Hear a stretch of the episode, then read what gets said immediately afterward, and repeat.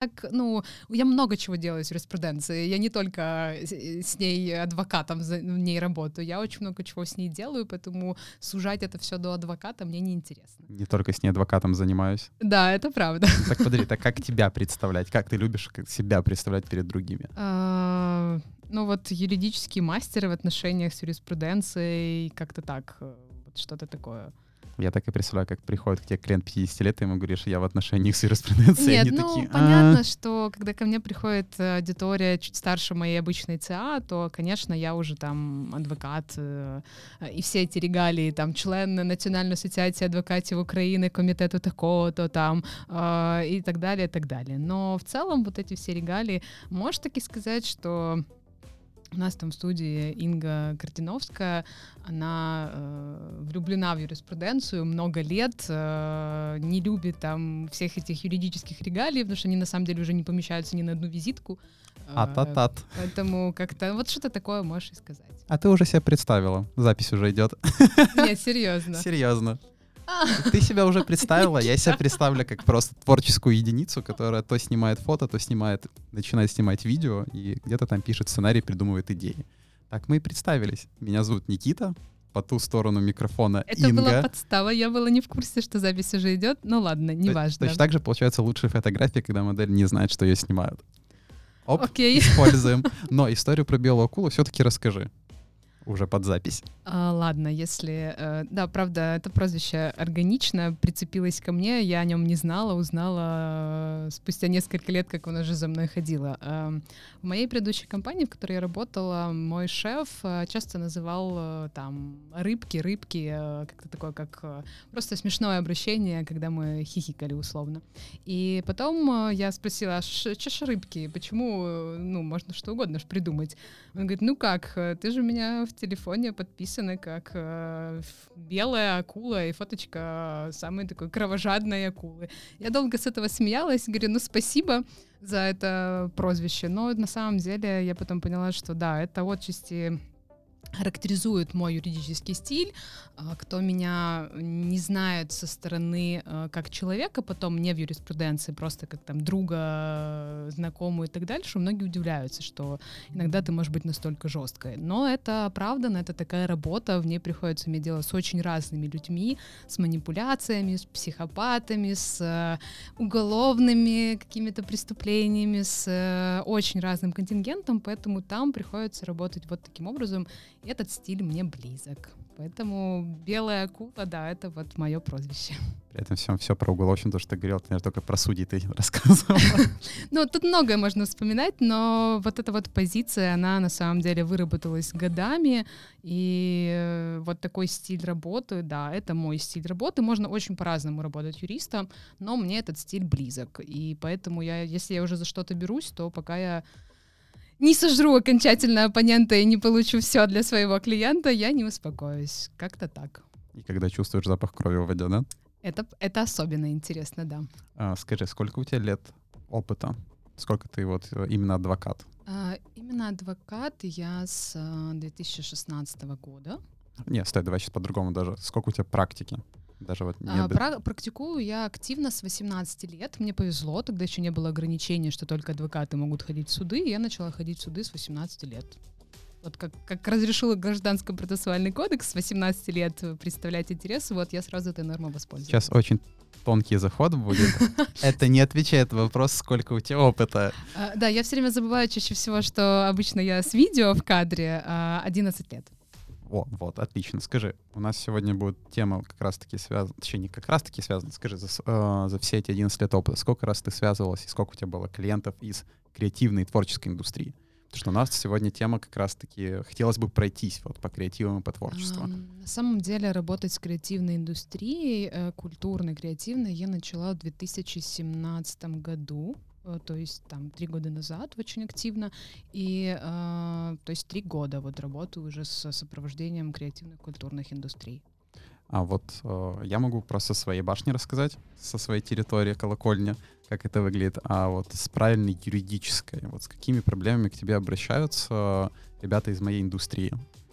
Какой основной запрос? Какие проблемы у них? Что болит, как любят говорят. Чаще всего, и моя это, это самая распространенная проблема, это то, что э, вот все люди творческих таких профессий обращаются после того, как, как я говорю, все уже случилось. Да, и... Это все клиенты, это не только творческие. Ну, вот с ними это чаще всего происходит еще и серии, что они этому крайне удивлены. Они крайне удивлены часто, что э, вот, например, ситуация, это самая популярная. Человек работал, как он говорит, я творческий человек, я занимаюсь творчеством, вот эта вся юриспруденция, она где-то от меня очень далеко, это не про меня. Э, человек там творит, э, создает контент, э, творчество свои арт-объекты, а потом вдруг его приглашают на выставку в Европу, присылают ему список документов, которые нужно подать, у человека, как я говорю, розовые стекла бьются внутрь, потому что что это еще за какие-то договора, релизы, разрешения, о чем вы, я ж тут там художник. И вот тогда они узнают, что на самом деле все, что ты делаешь, неважно, чем ты занимаешься, там даже, не знаю, у себя дома, в интернете, на работе, это все подпадает под правовое регулирование, в том числе творчество, тем более.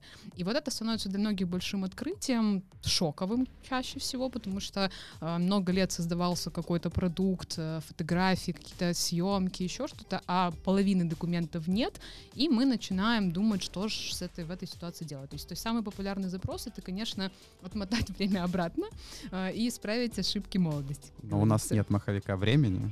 К сожалению, поэтому у нас есть юристы.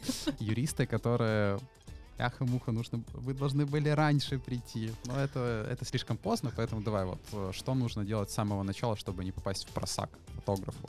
Ну, мы сейчас будем говорить это уже в контексте более начинающих тех, кто готовится к новой серии, потому что, mm-hmm. или так, к своей первой серии, потому что те, кто уже прохаваны, те, кто уже набил шишки, для них эта информация будет не нова, и по-хорошему такими штуками должен заниматься даже не сам фотограф, я уже просто говорю как с двойной колокольни, потому что я по совместительству тоже юрист, поэтому я некоторые юридические термины тоже буду сегодня использовать. А, уже хороший фотограф с опытом, у него есть либо продюсер, который этим всем по-хорошему должен заниматься, а, либо уже он сам со своим агентством, где он занимается. Все эти документы предоставляются, он уже заранее это подписывает, те документы, которые сейчас которые Инга и расскажет. Сейчас нужны. Ну, а, конечно, давай начнем с того, что самый главный, э, нельзя все свести к одному э, документу, потому что все равно есть очень разные ситуации. Если, например, это творческая съемка, э, там смотря на каких условиях. Если это модели платят за эту работу, то тут все в разы всегда намного проще. А, это заключается договор на предоставление услуг э, с моделью и так дальше. Это идеальная картинка. Чаще всего мы прекрасно понимаем, Это слишком что... нарния. Э, да, то есть ни, э, ни у какой модели нет никакого ФОПа, дай бог, чтобы она была у агентства, или точно так же у даже самого фотографа очень часто ничего нет.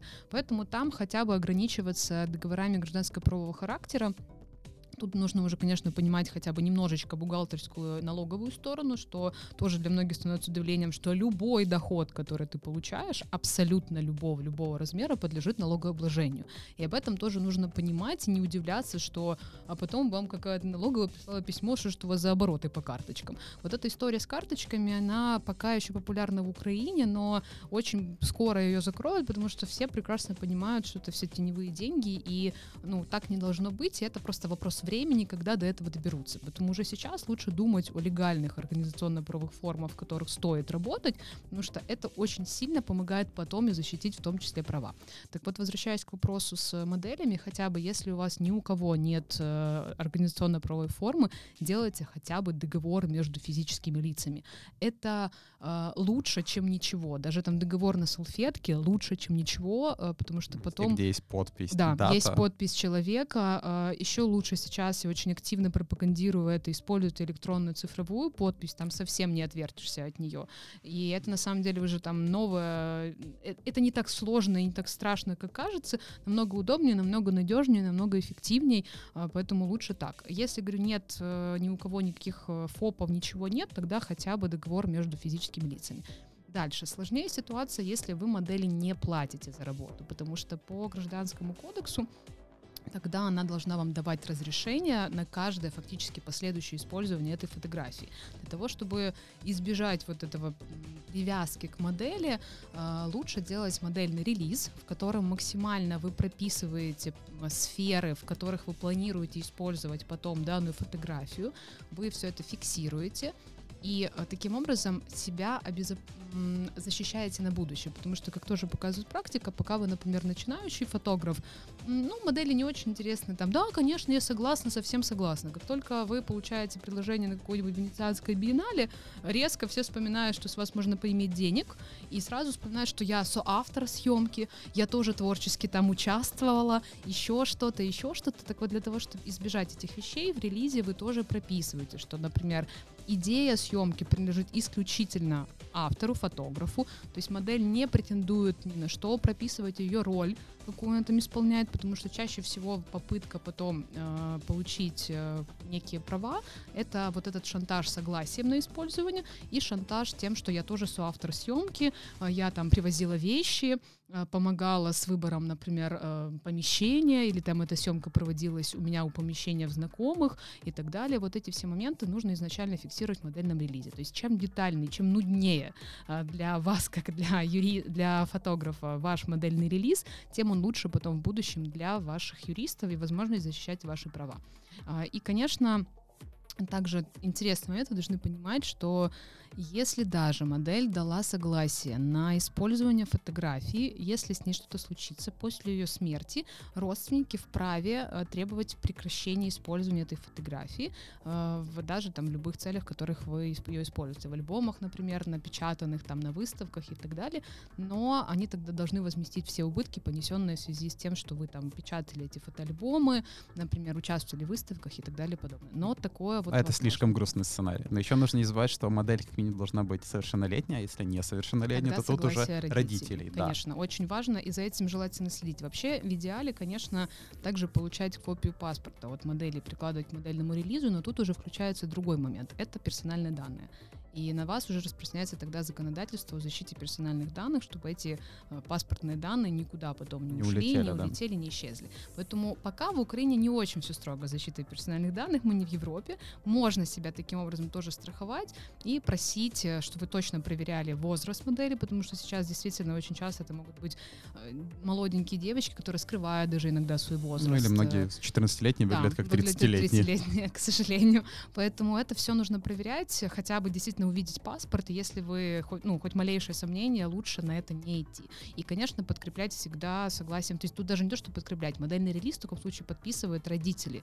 И это важно тоже учитывать. Этот вопрос очень важный. Смотрите, еще раз смотрим вопрос. Иногда вы можете создавать э, съемки на заказ. Вот этот э, вопрос тоже всегда нужно урегулировать. Он регулируется договором, который вы заключаете с заказчиком, потому что именно в нем вы прописываете. По общему правилу, если вы исполнитель съемки, то все права на эту съемку, э, ваши как автора признается, что вы, конечно же, сняли это вы, но никаких прав потом распространять эти фотографии и так дальше по закону вы не можете. Если же вы как-то договариваетесь с заказчиком, что вы или делите эти права, или вы все равно остаетесь автором, потому что какая-то ваша творческая задумка, то это нужно обязательно фиксировать уже в договоре и там прописывать, э, как, в каком объеме у кого остаются какие права. Вот такой вот момент по поводу прав. Э, более серьезные заказчики, они могут выкупать абсолютные права на ваше творчество, на то, что, ну, на продукт вашей съемки.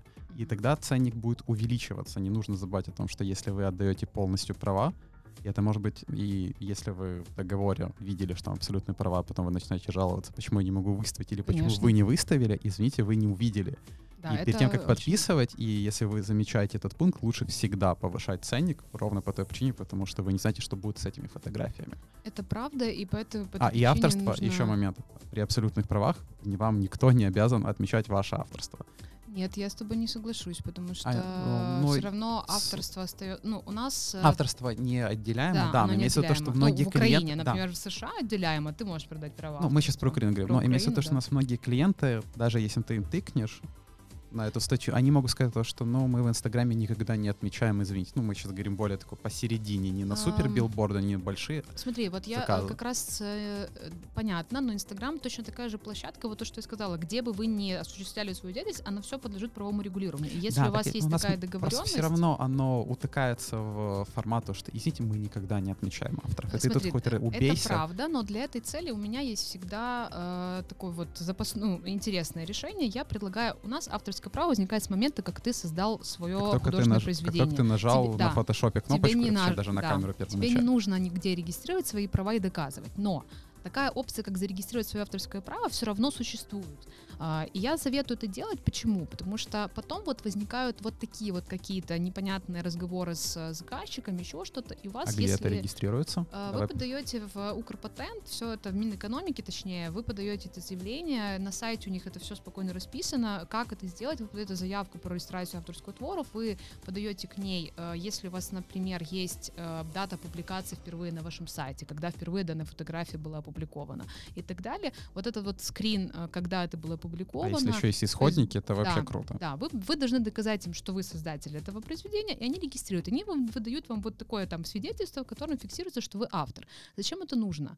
Опять же, если, например, вас где-то не тегают в том же Инстаграме, а для вас это важно, это для вас тоже часть промоушен акции, это ваше имя, и для вас это важно для последующего продвижения, или потом вы видите, что ваша фотография уже давно, как я говорю, пошла по рукам, а нигде не фиксируется ваше авторство, вы можете тогда, имея на руках это свидетельство, написать жалобу в Инстаграм или Фейсбук, и это отлично работает. Они с этими жалобами, если вы подтверждаете, они видят официальные документы государства, страны, они сразу удаляют такие посты э, и блокируют блокируют их, и вы создаете очень много проблем с собственниками Инстаграма, Фейсбука, поэтому они вас начинают тегать. Поэтому если вы видите необходимость в регистрации, вот подобных у вас были ситуации, и для вас это критично важный вопрос, решить все можно вот таким простым путем. И даже иногда вы себе собираете вот эти свидетельства, да, на авторские. Понятно, что каждую фотографию не будешь вот так подавать, регистрировать, но, возможно, у вас есть какие-то особенно знаковые работы, вы ими очень гордитесь, они победили на каких-то выставках и так далее вы можете на них создавать, и потом, я же говорю, опять же, если будет случай воровства, намного легче Легко доказывать, что вы, вы сразу показываете, сразу, в Европа очень моментально реагирует, то есть они сразу блокируют, они потом, ну, это очень быстро. В Украине чуть-чуть сложнее, но поскольку все равно все используют площадки Инстаграм, Фейсбук и так дальше, тут тоже это все прекрасно работает. Так что это вот такой способ, хоть и нет обязательно этого требования делать, но это помогает. Мы сейчас очень хорошо прошлись по одному из вопросов, которые мне задавали в Инстаграме, ребята. Это, кстати, на удивление, у меня много раз задавался такой вопрос в стиле Никита, Никита, я знаю, что ты юрист, у меня тут в Инстаграме или еще во времена ВК у меня украли фотографию, скажи, что делать. А, и мы чуть зашли на территорию плохих заказчиков, еще просто заказчиков, которые не хотят делать то, что должны были делать.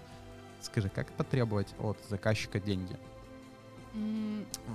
Сразу же задают два сценария. Первый сценарий он, понятно, что он самый легкий, нужно проговорить, когда у вас все-таки есть договор, в котором нарушены сроки. Мы с тобой знаем этот ответ, но мы его проговорим. Ну, хотя бы есть договор. Да. Второй сценарий. Договора нет. А, есть переписки, но э, давай, допустим, есть переписки. И второй вариант, когда переписок нет. А, Они удалены. Давай смотри, так. опять же, тут история о том, что э, это самый тоже популярный заказ от клиентов, и это то, о чем я вам говорю. Смотрите, если вы изначально идти, э, выбираете идти путем э, нелегализации, чтобы не платить налоги, не заморачиваться, чтобы не подписывать договор и так дальше, э, вот это все заморачивается, просто перекладывается на конец, когда вы будете бегать за заказчиком и бывать с него деньги. Горячей и, шапкой. К сожалению. И эта история, когда если вот уже прям совсем третий вариант, который ты назвал, э, как это происходит в нашем случае. Да, ко мне обращаются, и я не могу э, сказать, что там 100% случаев успеха, но мы начинаем вести переговоры с заказчиком, смотрим, э, сможем ли мы продавить, то есть это исключительно переговорная работа, которую я просто либо продавливаю зак- э, такого заказчика, либо я нахожу какие-то нелицеприятные факты его биографии и шантажирую. Ну, понятно, что все это в легальных... Э, юридических Да, юридических рамках, но тут уже исключительно серьезная переговорная работа юриста и никак по-другому. И да, очень часто бывает, что мы получаем эти деньги, потому что, например, мы находим какие-то другие ситуации, э, давим через другие, например, юридические дела, которые есть у данного заказчика, да, которые какие-то репутационные моменты, которые он не хочет освещать, где он был замешан, возможно, в каких-нибудь коррупционных скандалах или в тендерных скандалах и так далее. То есть тут исключительно работа юриста, причем это даже не судебная работа, это такая расследовательская, э, детектив эффективное и умение правильно проводить переговоры, но это достаточно часто заканчивается успехом. Скажу честно, это дорого. То есть дешевле подписать контракт в начале, чем потом платить юристу за то, что он эти деньги заберет. Он их заберет, но, понятно, с дисконтом, э, с ценой, с ценником, потому что это очень большая работа юристов. Э, намного выгоднее все-таки платить налоги, и подписывать контракты и настаивать на договоре. Это правда. Меня просто а. удивляет история моих товарищей, которые там и в Киеве, и в Одессе, они, вот они доходят до этой вот стадии, и я им как раз-таки задаю резонный вопрос, а почему не договор? То есть это люди, Мгм. которые уже не первая съемка. Ну, клиент не хотел, я не настаивал. И я такой, Ну, ну, это вот такая вот, я же говорю, к сожалению, вот эта иллюзия легкости в начале, э, она создает потом очень, ну, то есть э, вот эти трудности, они не воз- никуда не исчезают. Либо у вас трудности в начале, и вы там какие-то моменты согласовываете в договоре, все-таки ждете пару дней, пока там тот прочитает и тот подпишет, либо вы потом бегаете за заказчиком и требуете свои деньги обратно. Ну, то есть вот такой вариант. Но, к, к сожалению, вот этот этап, э, где вам нужно коммуницировать с заказчиком на эту тему, он никуда не девается. Но легче сделать один шаблон договора под себя, под свой там обычно. Вы знаете, что вы снимаете, как вы снимаете, с каким заказчиком вы снимаете. Вы его сделали, вы по нему работаете, и вы спокойно спите. Я скажу честно, что вот эта культура прививать, работать по договорам, прививать вот это обязательство, она уже появляется. В среднем, конечно, это среди там, моей целевой аудитории, это там до 35 обычно. Эти люди уже настаивают, просят, потому что они уже нарвались не один раз на вот такого рода проблемы. Дорого и многое заплатили мне за то, чтобы я а потом отбила эти деньги и поняли, что контракт дешевле. А, Также можно, в принципе, тоже такая услуга существует, если сложно проводить, э, это, кстати, у творческих людей очень часто встречается, им сложно решать вот эти, как я говорю, бытовуху, когда нужно фиксировать, договариваться с заказчиком, э, тоже обращайтесь к юристам. Ну, то есть это правда та часть переговорной работы, которую мы делаем, э, прекрасно закрывая эту проблему для клиента, чтобы он не заморачивался себе, там, не, не тратил на это свое творческое вдохновение и так дальше. Так тоже, это тоже можно передавать на аутсорс. нужно, нужно понимать, что юрист и бухгалтер — это такой же, зуб- ну, например, зубной врач, к которому нужно ходить раз в год, ну, Да, допустим, да, или раз да. в А полгода. не ждать, когда уже у вас запухнете, и у вас будет и должен болеть быть зуб. как минимум свой зубной врач. Да, это правда. И, кстати, по поводу вот этого второго промежуточного варианта, когда есть переписки. А, И тот, и тот вариант — это вариант с переговорами. Просто с переписками переговоры проводить легче. То есть там меньше э, детективного расследования, и мы можем, смотря а, там, угрожать уже какой-то претензией, подать даже там иск в суд. Э, бо- э, Это больше работает даже из серии, что видят, что вы действительно настроены серьезно, и, как правило, на этапе там подачи иска в суд уже все сами садятся Ну, потому что есть доказательная база, Да, она есть более доказательная база. Но, устойчивая. опять же, если вы уже хотя бы не хотите никаких договоров, хотя бы ведите переписку в имейлах, а не в Вайбере э, и Инстаграме, где вы там подписаны непонятным ником и вообще ничего не понятно. Ну, хотя бы так. То есть ведите с официального какого-то вашего аккаунта э, не в Фейсбуке, а имейле, потому что это более популярные истории э, для суда, то есть они больше верят имейлам, чем Инстаграму с непонятным ником. И email заведите с нормальным именем, а не Да, нагибатор да. три шестерки.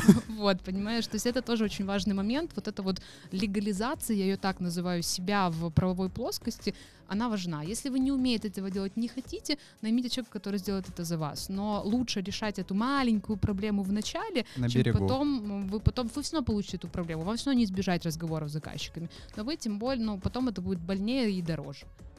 Ну и намного проще в договоре прописать эти самые стандартные вопросы. А когда ждать фотографии? Конечно, вы А потом... какая да. стоимость? Все проще. Это Конечно, намного легче, это вроде очевидные вещи, но с учетом вопросов даже мне, который не практикующий юрист, которые сколько мне приходит моих товарищей, нужно все-таки проговаривать, что, ребята, договор — это превыше всего.